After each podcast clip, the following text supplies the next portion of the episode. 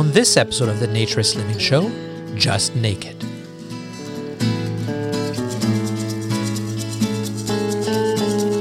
This episode of the Naturist Living Show is brought to you by Bare Oaks Family Naturist Park.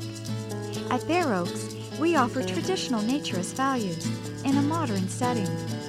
Free your body, free your mind. www.bareoaks.ca.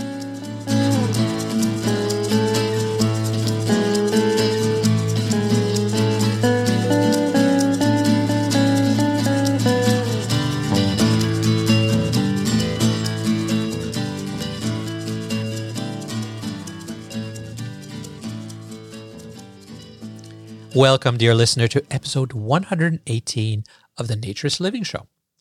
My name is Stéphane Deschênes. I'm your host for the podcast, and I'm the owner of Bare Oaks Family Naturist Park. And when uh, I've been following recently, in the last year and a bit, a new group in New York City called Just Naked. Now, if you've been listening to the show for uh, a while, you will have heard uh, Felicity from Young Naturist America, who are also based in New York and organize a number of events and they were really active on social media and they were very uh, proactive and they were very successful. Unfortunately not enough and if you want to hear more about that you can go and listen to the uh, episode titled bye bye yna where she talks about the challenges and the things that made them stop. So when i saw this new group just naked appear and they were clearly they weren't specifically a youth oriented group but they were clearly youth minded and they were very active on social media and very successful, I was quite interested because it, they seemed to be filling a niche, a little hole there in the New York area, but not just New York, in social media in general, because you could see them everywhere. There's no borders anymore. And um, they were they were asking questions, making statements, posting blogs. They were looking at things a little differently here and there in a good way and it was uh, it was quite interesting. And then I heard that uh, the, two main organizers are Adam and Léa. Uh, they're married, and uh, that they were coming the, to the Toronto area. So, well, I made sure that if they were coming to Toronto, I saw in their blog that they would come and visit us at Bare Oaks. And so they had a little stay, which was great because it meant we got to have a little chat. It's one of the big advantages I have of having the park is it gives me a chance to meet all kinds of interesting people. And of course, having a podcast means it also gives me a chance to share some of those interviews or discussions I have with you as well. So here we go.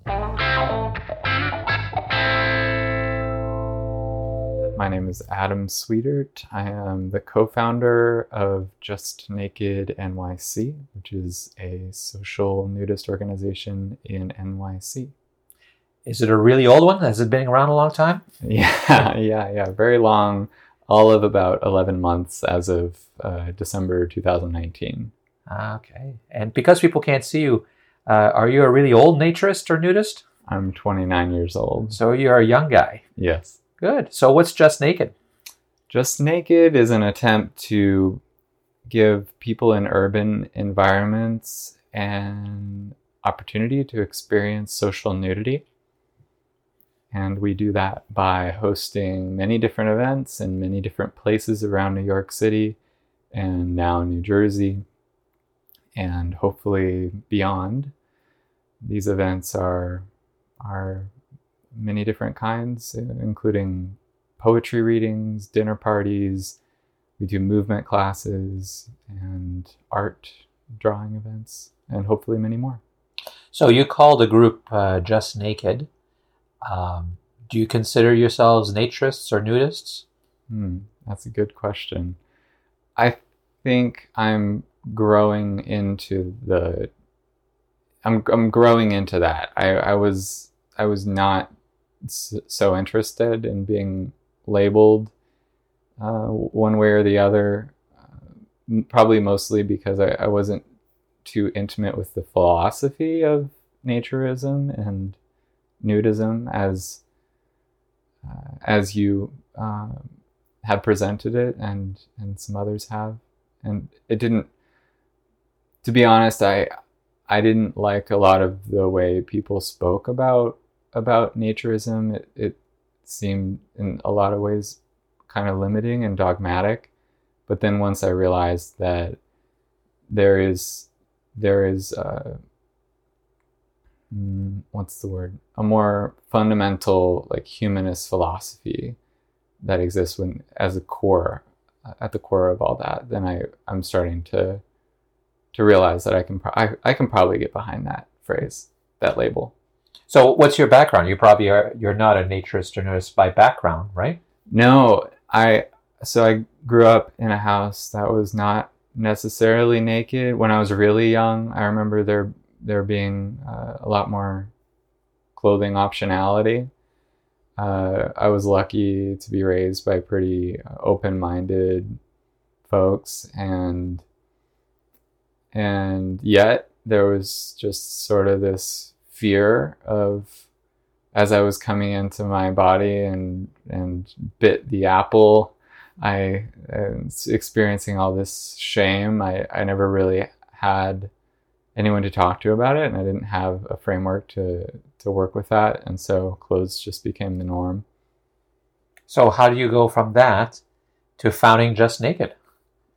Yeah, good question. So my first experience of social nudity that I can remember was um, shooting a music video with the Flaming Lips in in Portland, and you can look it up. It's called Watching the Planets, and I think, and to go back to my earlier point about open-minded parents, I think my my stepmom sent me the link, and uh, for this sort of open call. They were looking for cyclists who were willing to show up to this shoot and be naked. And in fact, now that I say that, I may have done a naked bike ride before that, or I don't remember if it was before or after. In any case, as I got older, I knew that that naturism was something I was interested in. However, that was I was pretty thoroughly confused with uh, a lot of like lust and just mm, desire to be around naked women. So it's normal, I think. Yeah, yeah especially yeah. Be, given what society teaches you. Yeah, all that conditioning and stuff. So, so yeah, then it was sort sort of like um, as I didn't have a, any sort of philosophy as I went into it. There was a, but there was there was a strong urge to rebel against what I could identify as being sort of a ridiculous social standard to keep our clothes on, especially when swimming or whatever, or when it's brutally hot outside. So I had that, but then I had sort of this shame because I also, I also um, had this this passion, this this crazy uh, young man's desire to to be around uh, like like sexy naked women and and I, I, I don't think I ever actually like acted in a way that that um, mm, betrayed that to anyone, but but it was definitely in the back of my head. So then that that of course was mixed with like this layer of shame for feeling that way and feeling like maybe I wasn't going into it for the right reasons. It was really confusing to be honest, which is why I think I only really got so I did the shoot and that went well. I didn't make the cut, so you won't see me in the music video.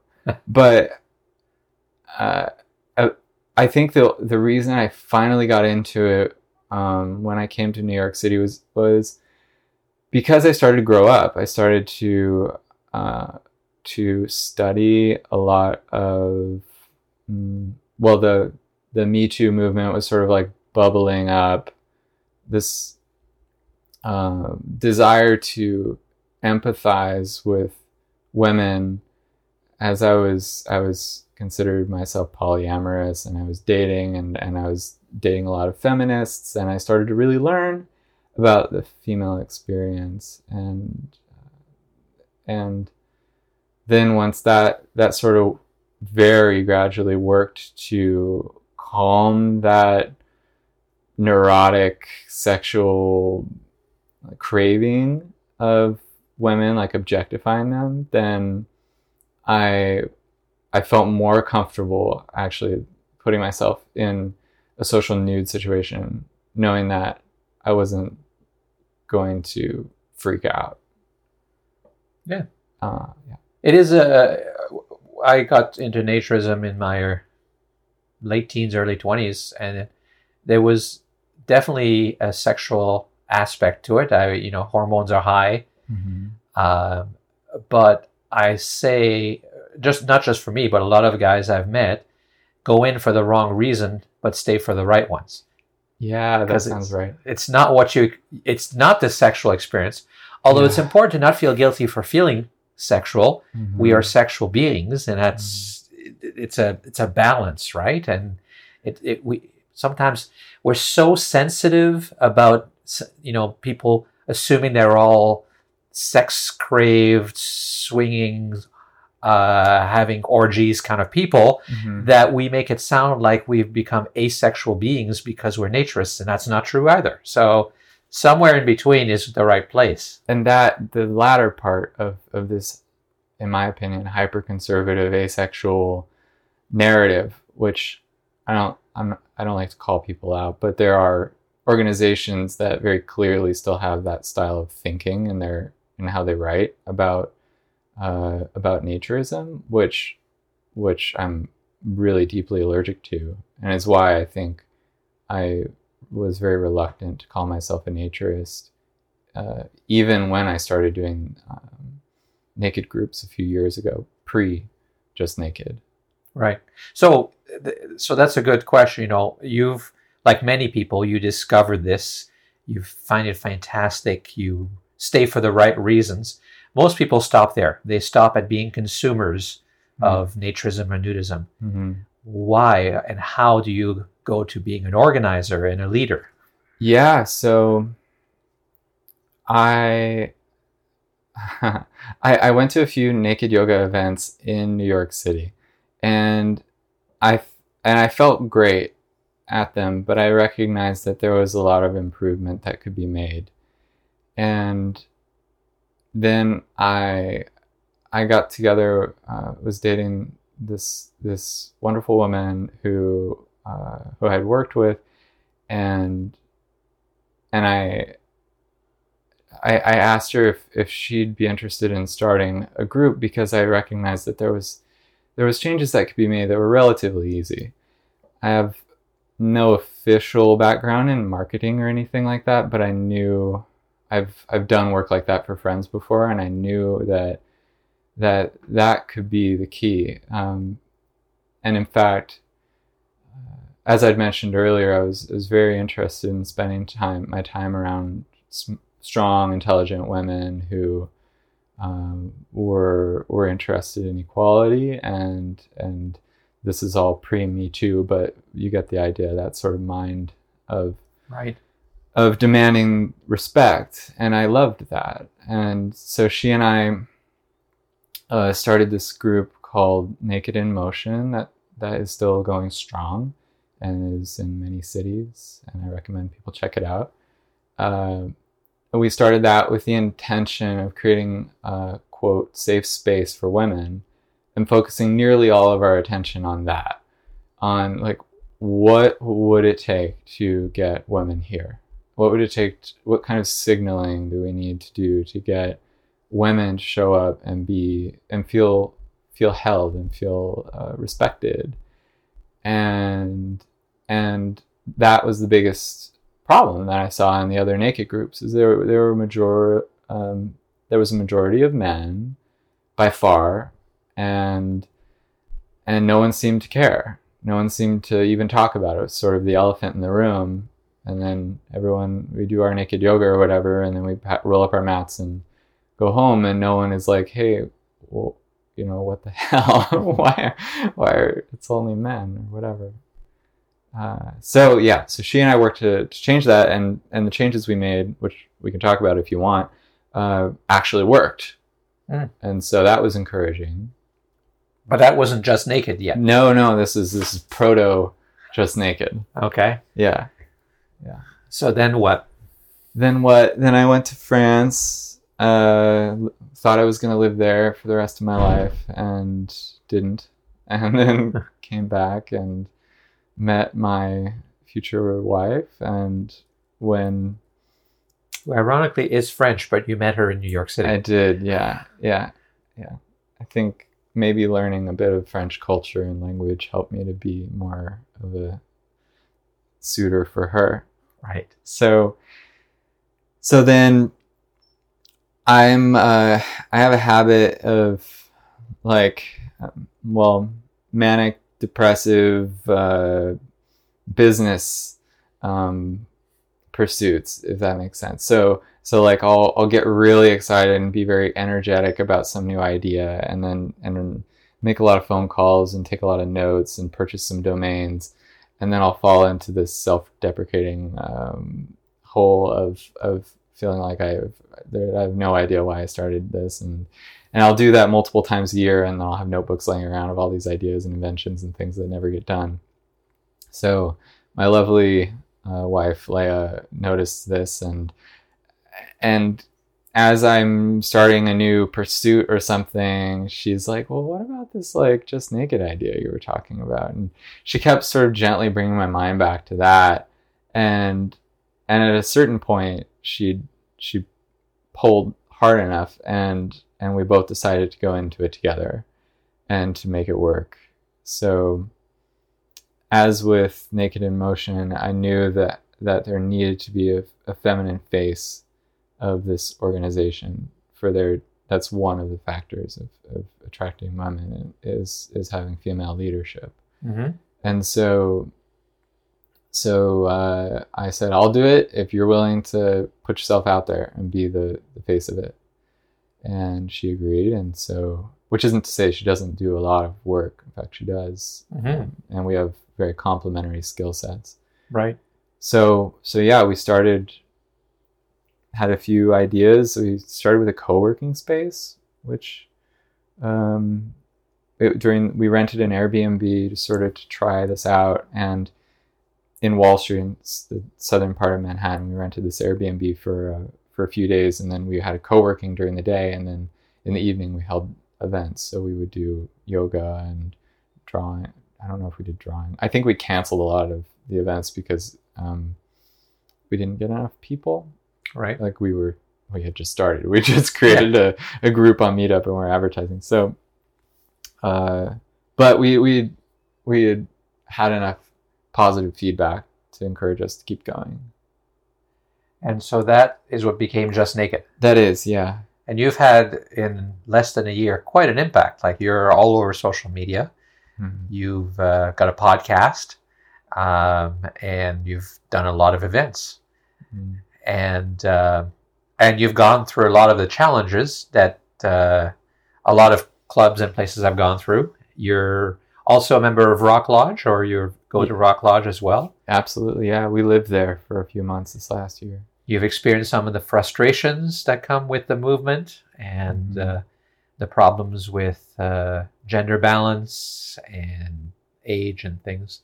Mhm. Uh, it strikes me that in some ways, uh, you know, uh, YNA Young Naturist America was uh, quite successful, um, and uh, with Felicity and Jordan, but they got a little burned out and decided to stop with that.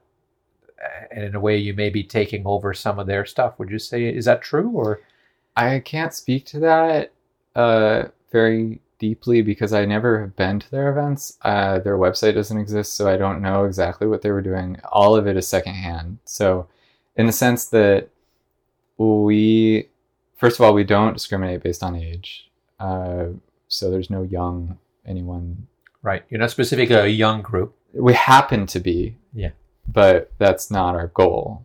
Uh, our goal is to just be representative of the general population of any textile equivalent event that we happen to be holding. Uh, so, so the similarities are, yeah, we were doing events in New York that are naturist, and and aside from that, I don't know. I don't know. Fair enough. Yeah. Um, Well, I can actually one thing I can speak to is that uh, from what I understand, they weren't necessarily trying to make um, a living at it. This is sort of a. I, I don't know that they were charging very much. I don't know that they had a really clear business model. Uh, from what I've heard, it wasn't, didn't seem to be something that they were they were really trying to um, co- commercialize. Well, I don't want to speak to uh, for them, uh, but I have in the past, and they've been on the show. Okay. Uh, Felicity in particular, and I know one of the frustrations they had was how much money they were putting in, um, and not. It wasn't looking like it was ever going to break even or cover the cost. Um, I think Felicity at one point was hoping that she could make it her career or her job Mm. um, because otherwise it's hard to do because you have to get a job and it's very time consuming organizing events. Yeah. So either you have to do it or you have to hire people to do it if you really want to grow. And I think that's where you're you're heading, isn't it? Absolutely. So maybe that would illustrate the biggest difference in our business models is is the fact that from the beginning, Léa and I didn't want to be the ones hosting the events. We wanted to have more of a production level job, higher administrative level job, and we wanted to build a system wherein we can provide spaces to people who wanted to host events. We can provide avenues of, of publicity and handle the ticketing for people who wanted to host events, and we can provide training, most importantly, Mm-hmm. so that there was a brand element of just naked, so that eventually across the United States and perhaps the world, anytime you go to it's just like a branded yoga studio, like uh, Bikram, which is maybe not the best example considering the recent documentary, but but uh, like that, like that, in the sense that you show up, you know you're going to get a certain thing, Right. whether the theme of the event is this or that, or the host of the event is this person or that person. You know there's going to be certain standards. That was the model from the beginning, and that seems to work uh, very well in terms of scale because as I as I wrote in the, the recent essay I published, uh, we had over 70 events, over 700 tickets sold in 11 months, and Léa and I certainly didn't host all of that. Right. So what is your business model? Describe it to us. Yeah, so it's everything I just said, and uh, plus, But you have some interesting terminologies like you have builders. yeah. So how does that work? So a builder is simply anyone who hosts an event, and that doesn't mean like like the host, uh, the person who owns the home that we're doing the event in. It means the person who organ who uh, designs designs the event, creates an event description, and and tells us what they want to do. We talk about what sort of materials they would need, what sort of price range we're looking at, what is the demographic that they're looking to attract, and we consider all of that in our publicity. And our goal is to give them the tools they need to do the job well. If they're new to mm, social nudism, which some of them are, in fact, uh, we have to give them a crash course in what to do, how to notice bad actors and how to deal with that, how to notice people who may look like bad actors but actually are not, and how to make that distinction, how to help women in particular who show up and for whom it may be their first time and they may be alone and help them feel comfortable. We give them all of that and then we find spaces and we're constantly looking for spaces so if you have a space in new york city and you're here listening to this and you want to make a nominal amount of, of rent and have some very interesting things happen in your space and contact us but uh, so yeah we do we do all of that and and the model for us then is, is basically a franchise is we we're we're figuring out what we want these events to look like and what what is the best way to to create this type of a space in an urban environment and the the urban part of it is important because there's not a sense of there is not an inherent sense of community like there is in a small town Right. so especially with New York, there's a lot of people who are there on short contracts for work. There's a ton of tourists.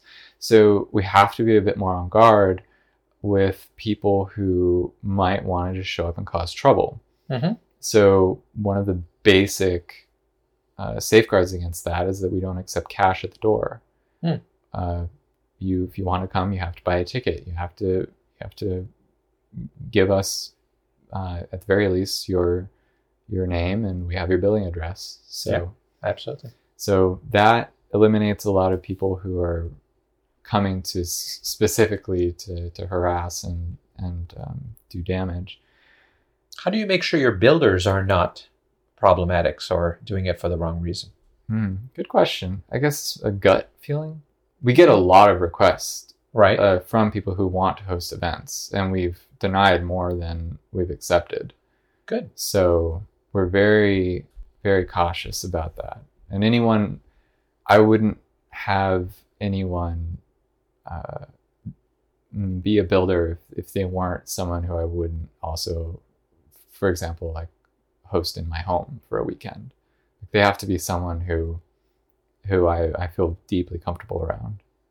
Good. And so the builders, they sell tickets, can hopefully make some money if they're doing it right. They've made more money than we have. yeah, but you take a cut of that too, right? Yeah, we do. Yeah. There's and that's I, that's g- great. Uh-huh. There is I don't know why, but in this movement is this whole idea that making money is bad, Yeah. and you know, we we can debate whether our system is the right system or not, right? Um, but we that's the system we live in. You Yeah. need money yeah. in order to pay your rent and eat and all that stuff. Mhm. So I don't know why we're all supposed to be doing this for free, uh, and and certainly many people give, and that's awesome. But all at the end, if your organization or Bare Oaks or any other organization cannot be making enough money to survive, it will fail. There's a great book on this subject. I, well, I say great, I, I just listened to a podcast with the author. I, it's on my shelf. I haven't read it. It's called uh, Spirituality, Religion, and Making a Buck. It's by Yeah. David Nichtern, uh, who's a very famous musician and a Buddhist teacher. And in the podcast, he was talking about how how exactly what you just said. People seem to be uh, to think that if you're doing anything anything socially progressive, virtuous, that it needs to not have money involved, which is ridiculous. Yeah, absolutely. So well, I'm glad you're you're doing it, and but you're not rich. Not yet. I, I'm I have no problem with with uh, making money.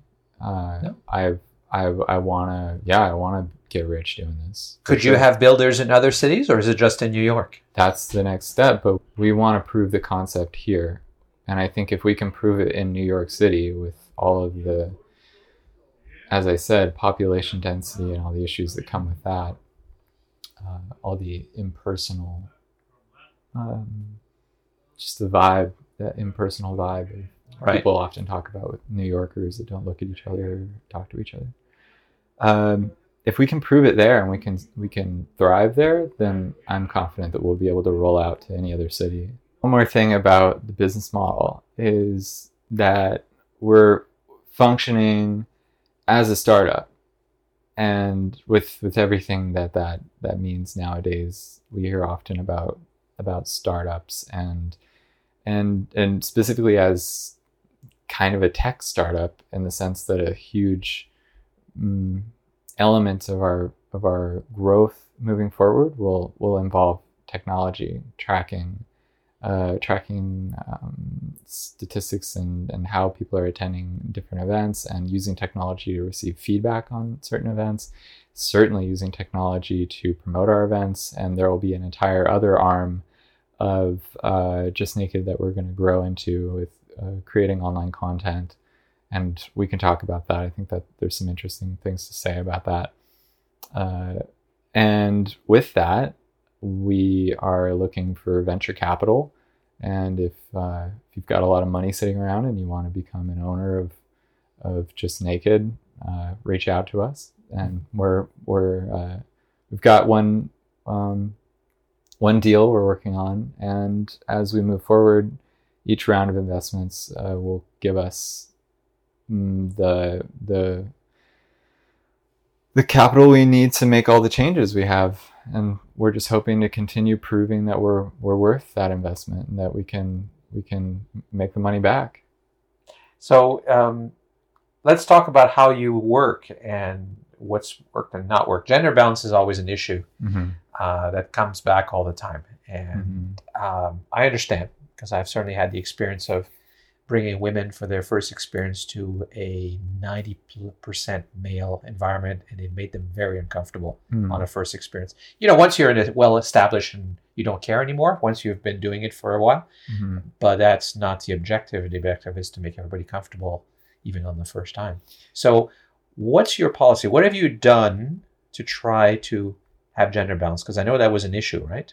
absolutely uh first maybe i'll say what we haven't done there's Okay. some things that we, we're definitely not going to do and from the very beginning have not even considered first and foremost the most as you you mentioned yesterday just the laziest way to deal with this problem is to charge women much less Mhm. or couples much less or not allow single men Right.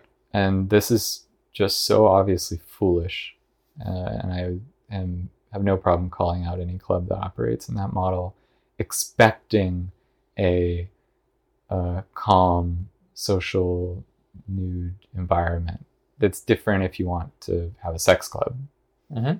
Right. uh, which is perhaps what a lot of these places turn into if they if they use such policies. You're objectifying women and giving men power, Right. or sense of entitlement over them. So, even going back to Naked in Motion, we knew that that wasn't an option. Uh, the thing we did back then, and we still do now with just Naked, is allowing women to wear bottoms without question Mm-hmm. and uh, that has been huge. We've we have played with the idea of taking away that that rule, and every time that's a huge no from our build our female builders and from our female attendees. They say no, don't do that. So we got a lot of pushback on that because it's not it's not PC. It's not. Uh, I guess nowadays you're supposed to pretend like gender is entirely a construct and it doesn't exist, and anyone who creates spaces that observe a gender binary in any way are somehow um, not socially progressive. And and uh, yeah, we got pushback on that policy and and others that I'll mention. Um, So, do most women wear bottoms? no, no.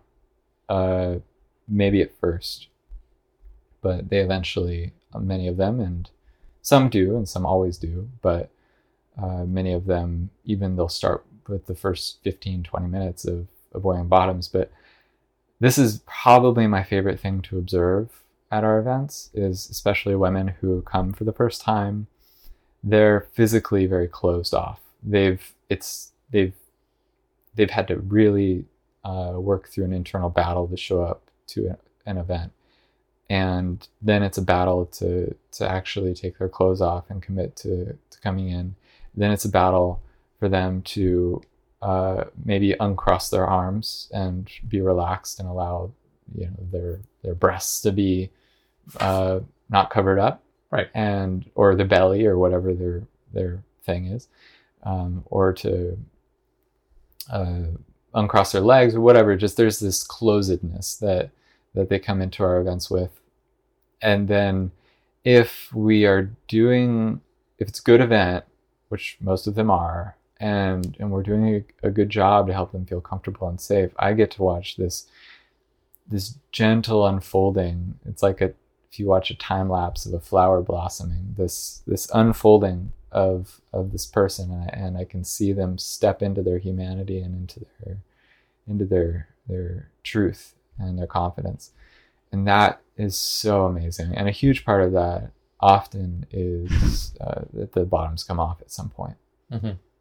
and you can kind of see the. And I've heard from from women directly that there is sometimes a voice in the back of the head that's like well, I could wear bottoms, but she's not wearing bottoms, and she's not wearing bottoms. And now, okay, now I'm the only woman wearing bottoms. And why am I wearing bottoms? You know, this whole thing going on, Sure. and then, and that's exactly why this whole thing is is healing. It's it's just an interrogation of our of our self-loathing, and eventually, maybe they come off, and eventually, maybe they're very uncomfortable, but then eventually, maybe they're perfectly comfortable and, Yes. and they leave they leave uh, feeling even better than when they came in So that's one of your strategies. You have a newer one uh, that came out uh, today or ago. yesterday or uh, Well, you- a few months ago is when you first posted about the idea of not just letting men show up, single men show up, right? right yeah okay Did you implement that right away, or you No, just no. you discussed it? that and we yeah we just presented it and this is what we do with a lot of our policies is i'll write an essay kind of floating the idea to the community and seeing what people think about it also circulating it amongst my friends and and other leaders in, in these communities and we will implement it starting in january the program is called Femme Forward and just yesterday, I published an update to that essay you're referring to. That is, uh, as far as I can tell, the the model will be will be using moving forward.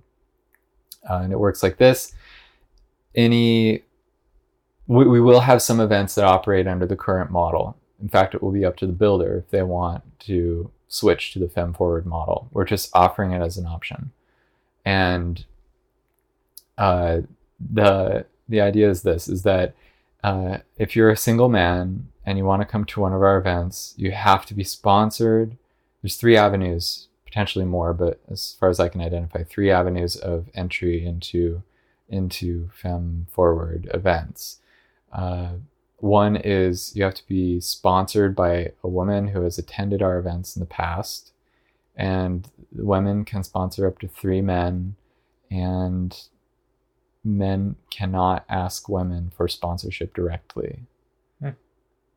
Interesting. Yeah.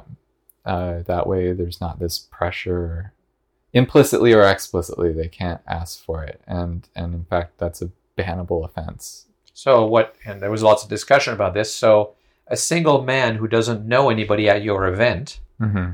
how do they get in then? Yeah. So Because they can't even ask.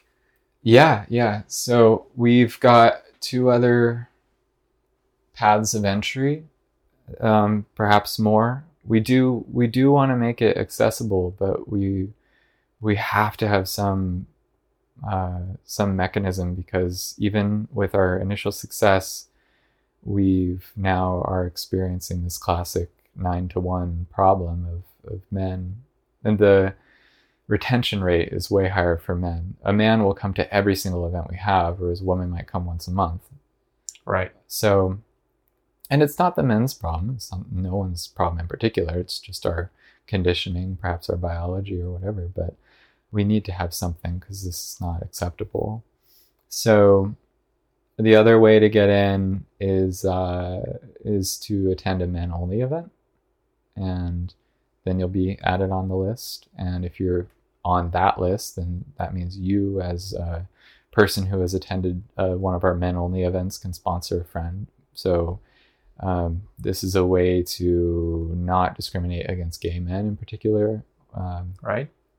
and so if you're if you come to our naked men's yoga weekly and you want to come to a naked board game night or something, um, you can not only come but you can sponsor your your your pal, your guy friend who maybe has never been to one of our events.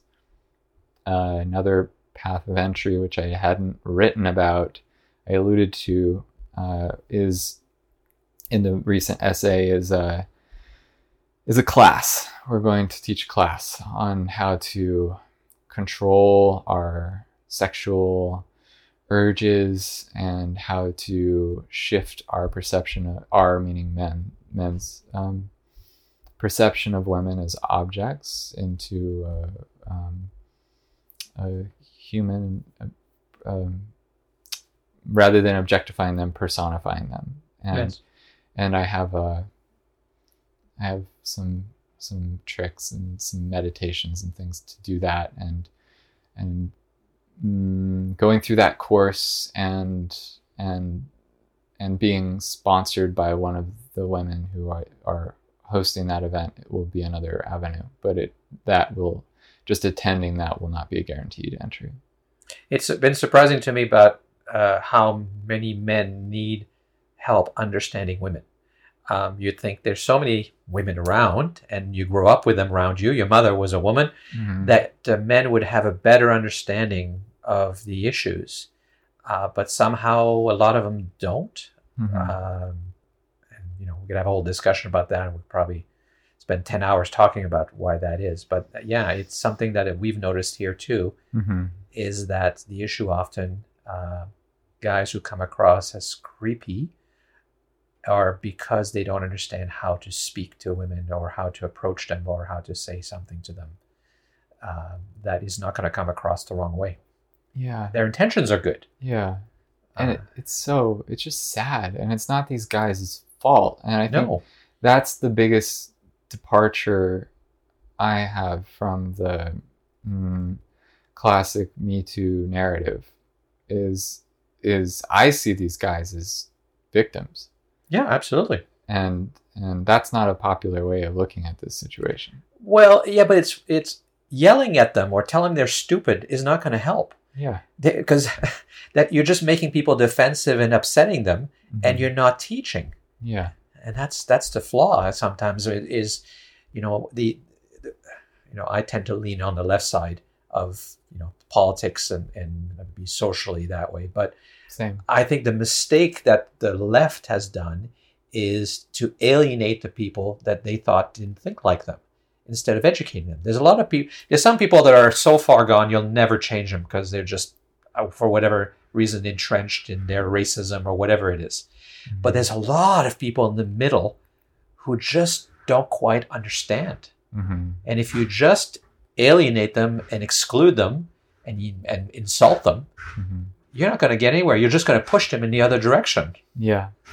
So Going all the way back to the nuclear or nuclear uh, argument of our our former president Bush in the United States, the that's the easiest way to alienate an entire population is make a big deal out of the way this person said a word that most of us say it wrong anyway. And so you've you've got this this elitism on the left that is really toxic, and I think it's the reason we have the president we have in the United States. yeah, absolutely. Uh, one more question on the uh, the gender thing then is, uh, what about people who are trans? Because some people may identify as male or as female. Yeah, or on- any one of the other 36 genders, Yeah. like uh, non-binary or two-spirit. Mm.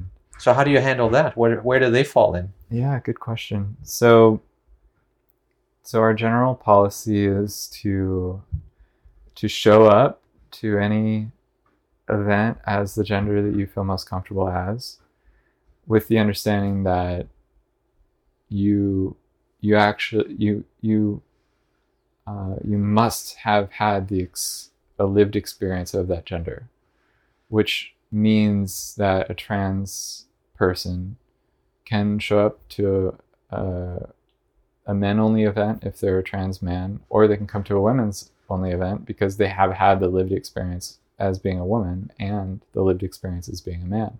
Right.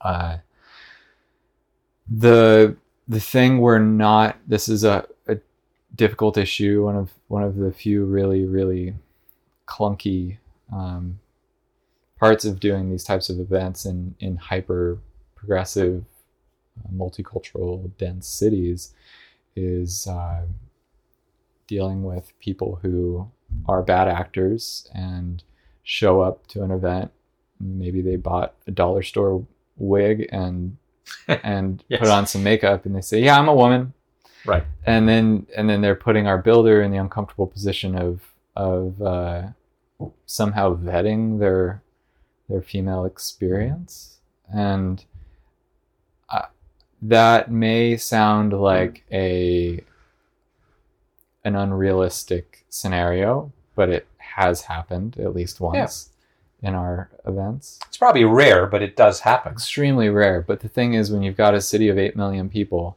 there's going to be someone who's who's got the gall or the the just the right um, uh, cocktail of of uh, chemicals swirling around in the brain to think that that's a good idea. Uh, so we have to we have to address that issue. So we we just uh, have made it public that that's a that is something we're aware of, and if that's something you're gonna try, or uh, our builders at the end of the day, it's up to them to to to make the call, and we ask that they just follow their gut, and we'll take the fallout. It would be terrible if they made the wrong call and someone was actually uh, presenting as that and living their life as that. But I personally have never had a doubt when when someone is is trans and they're living their life as as the gender uh, that they've chosen. Uh, there's no doubt in my mind. So um, it's interesting to me that in the you know one year that you've been organizing events, you've slammed head on already into this whole issue of gender balance. Yeah. And possibly when you started, you didn't even think you'd have to worry about that. All right? no, we definitely knew it would be an issue. You definitely did? Okay, Yeah. fair enough. We So- uh, uh, we thought that our by simply uh, uh, our our elegant advertising and our our uh, taking taking the, the the measures that we had that that would solve the problem, but mm, there was still some doubt in my mind. So, why does it matter? Because that's one of the things. Whenever this discussion happens, hmm and not just online, I'm ha- I've been having this discussion since before anybody was on the internet. Yeah, You know, it's been happening. You know, back in the '80s, and I'm sure it was happening. That's when I got involved. I'm sure it was happening in '70s, '60s, '50s, whatever. Mhm. Some people will say, "Why does it matter? Who cares if it's nine to one?" Yeah, well, it wouldn't matter if you're if you're going to shoot darts or uh, play a pickup game of uh, I don't know basketball.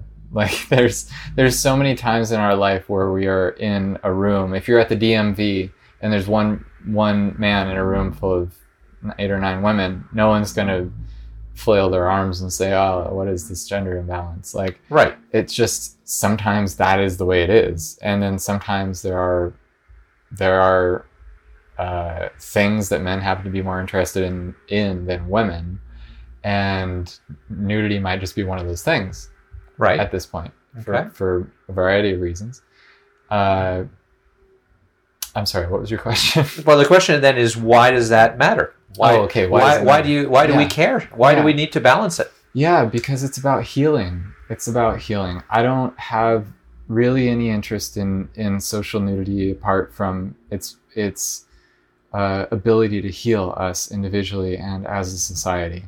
It's perfectly boring to me otherwise. Yes. Does it? But does it also? Uh, you know, often the argument is it makes women uncomfortable, Yeah. and uh, some women naturists have said, "I don't care if it's nine to one." What's your experience with that? Does it matter to women? Yeah, I see where you're going. Uh, the yeah, the answer is yes. And so you, you've seen that. It yeah, matters. that's the healing aspect of it. Is is uh, there needs to be a sense of of camaraderie among women, and women are already seen. They're already raised with this expectation of being a piece of meat, and uh, that their their looks are the most impo- important aspect of them, and that they are an object of of desire for men. And there's no way no better way to emphasize that than putting them as the only naked woman in a room full of men. But is that your opinion as a man?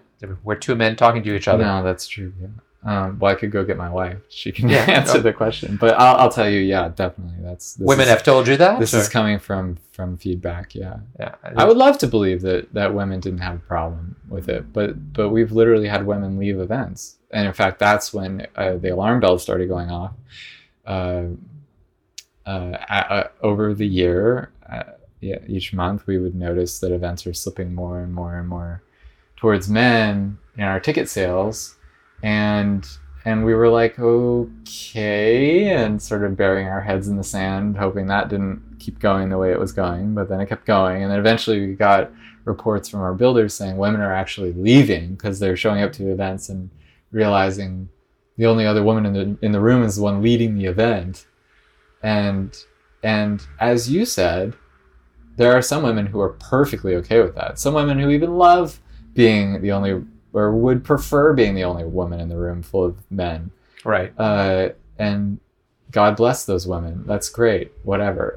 but they're they're not the ones that uh, th- they're maybe not the ones that need the us the most in terms of the our specific approach to healing through social nudity.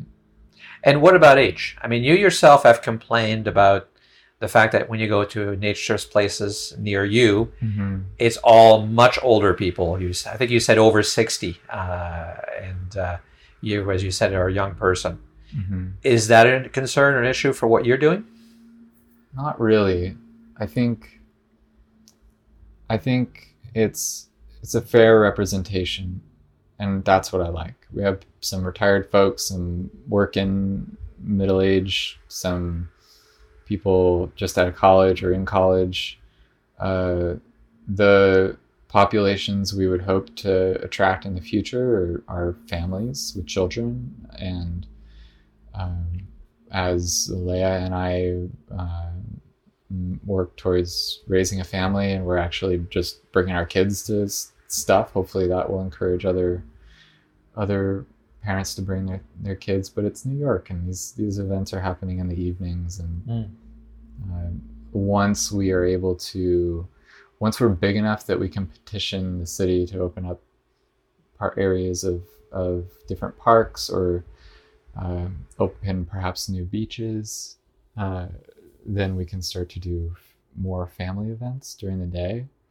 But I think as long as we're doing these evening events, it sort of eliminates the um, uh, attracting families who might bring children.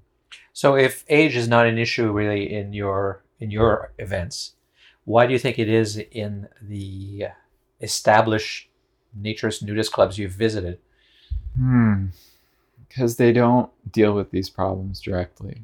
They don't talk about the gender issue. They don't. They pretend like nudity is a perfectly non-sexual thing, and if you have any sexual thoughts while you're here, you're a goddamn pervert and you need to leave. And that's not true, first of all, and it's not uh, compassionate. And it's just a stuffy way of thinking about the world in this black and white way. Mm. Nuance is hard, but it's necessary if we're going to really create something sustainable. Another element that we are working more and more to to honor is this, and this is a startup. Uh, Eric Ries wrote this book, The Lean Startup, Right. um, and his philosophy is build measure learn the faster you can you can do that then the better you'll be as as a startup and we're really trying to do that. We're trying to build something. We we measure we have actionable goals and then we review and see how well that that change worked and then build the next version. And that's why i say our organization is kind of like a like a tech startup because we're we're releasing new versions uh, all the time but with these these changes based on the feedback we're receiving. And i don't see any of the established clubs operating in that way. They say this is the way we do it and we're right and you're wrong. And that's unfortunate and they're they're feeling the burn of Yeah. that. I, will, I always joke that uh, those people who think they know it all really bother those of us who actually do. i love that. That's great. So, um, what's the uh, what's the future now for Just Naked? yeah well, With like in a year, in five years, in ten years, where do you, where do you want where do you where do you see it going? Yeah, so um, our goal is to really nail this model of what I'm calling a satellite model, meaning we're, we're hosting events in a non-landed way. So different venues, different people's homes, and whatever. That's a model that when it's when it's perfected enough, when it's feeling well baked, then we can export it to other cities and scale. We'll be training people in other cities to be event producers, which is the job Léa and I hold, and then training them how to train the builders and creating a network of producers and builders all sharing uh, tips and tricks and experiences and spinning that build, measure, learn wheel faster. And then the next model is actually landing the club in the city. We want to build out uh, an urban nudist club right in the heart of Manhattan, and and have uh, it be. I'm imagining have some co-working spaces, uh, and during the day have it function like a social club. You can come here and work on your laptop or. Uh, uh, maybe have have a stretch or take a nap or whatever, read a book, and then and then have a early morning yoga or movement, dance, whatever, and then evening social events. And that model will surely require a lot of investigation and trial and error. And when that is is again well baked, then we can export that too. And build out a franchise system where people can license our name as long as they're operating within our principles and and honoring honoring all those uh, those lessons we've learned uh, and also sharing contributing to the the whole apparatus. And then growing that into growing all of that into a centralized media company effectively where we've got uh, we've got all these builders are able to pay to create content. They can do they can do instructional videos or they can just vlog they can talk about their experiences with certain things we can do testimonials and perhaps have a, a, a digital magazine talking about all this stuff and really raise the frequency of, of what's going on here and get the the faster it grows, the faster it grows exponentially, I believe. So that's exciting. You've got lots of great ideas. So if anybody wants to get involved, should they contact you? How do they get in touch? Yeah, yeah. Uh, you can email us at hello at justnaked.com or fill out the contact form on our website at justnaked.com. So that was back in December, and certainly it's been slow over the winter. But uh, December of 2019, if you're listening to this uh, uh, into the future, because a lot of folks keep catching up on this show and listen up, listen to all the back episodes. Um, so if you uh, um, if you are following recently and you're just on the time, you know it's been a little bit slow uh, with regards to what they've been posting. But they've got lots of ideas. I just talked to Adam today, and he's got lots of plans still, and he's been working away. So I think there's going to be some exciting stuff happening uh, in the f- near future. So that'll be all for this episode of the Naturist Living Show. And thank you for listening. I hope you enjoyed this interview. Again, my name is Stéphane Deschênes, and I'm the host of the podcast and the owner of Bare Oaks. And I make the show with a lot of help from Samantha Graham, who is now our producer, and she makes the task so much easier because she does time consuming editing and she also keeps things organized and she's always on top of me to make sure things are getting done. So thank you, Samantha, for that. You're going to find links to all the items mentioned in the show notes, uh, and uh, Adam talked about a number of interesting things that you'll want to go take a look at. And we'll put links to all of the different uh, social media presence that they have uh, on the web. It's uh, there's a lot of places to take a look.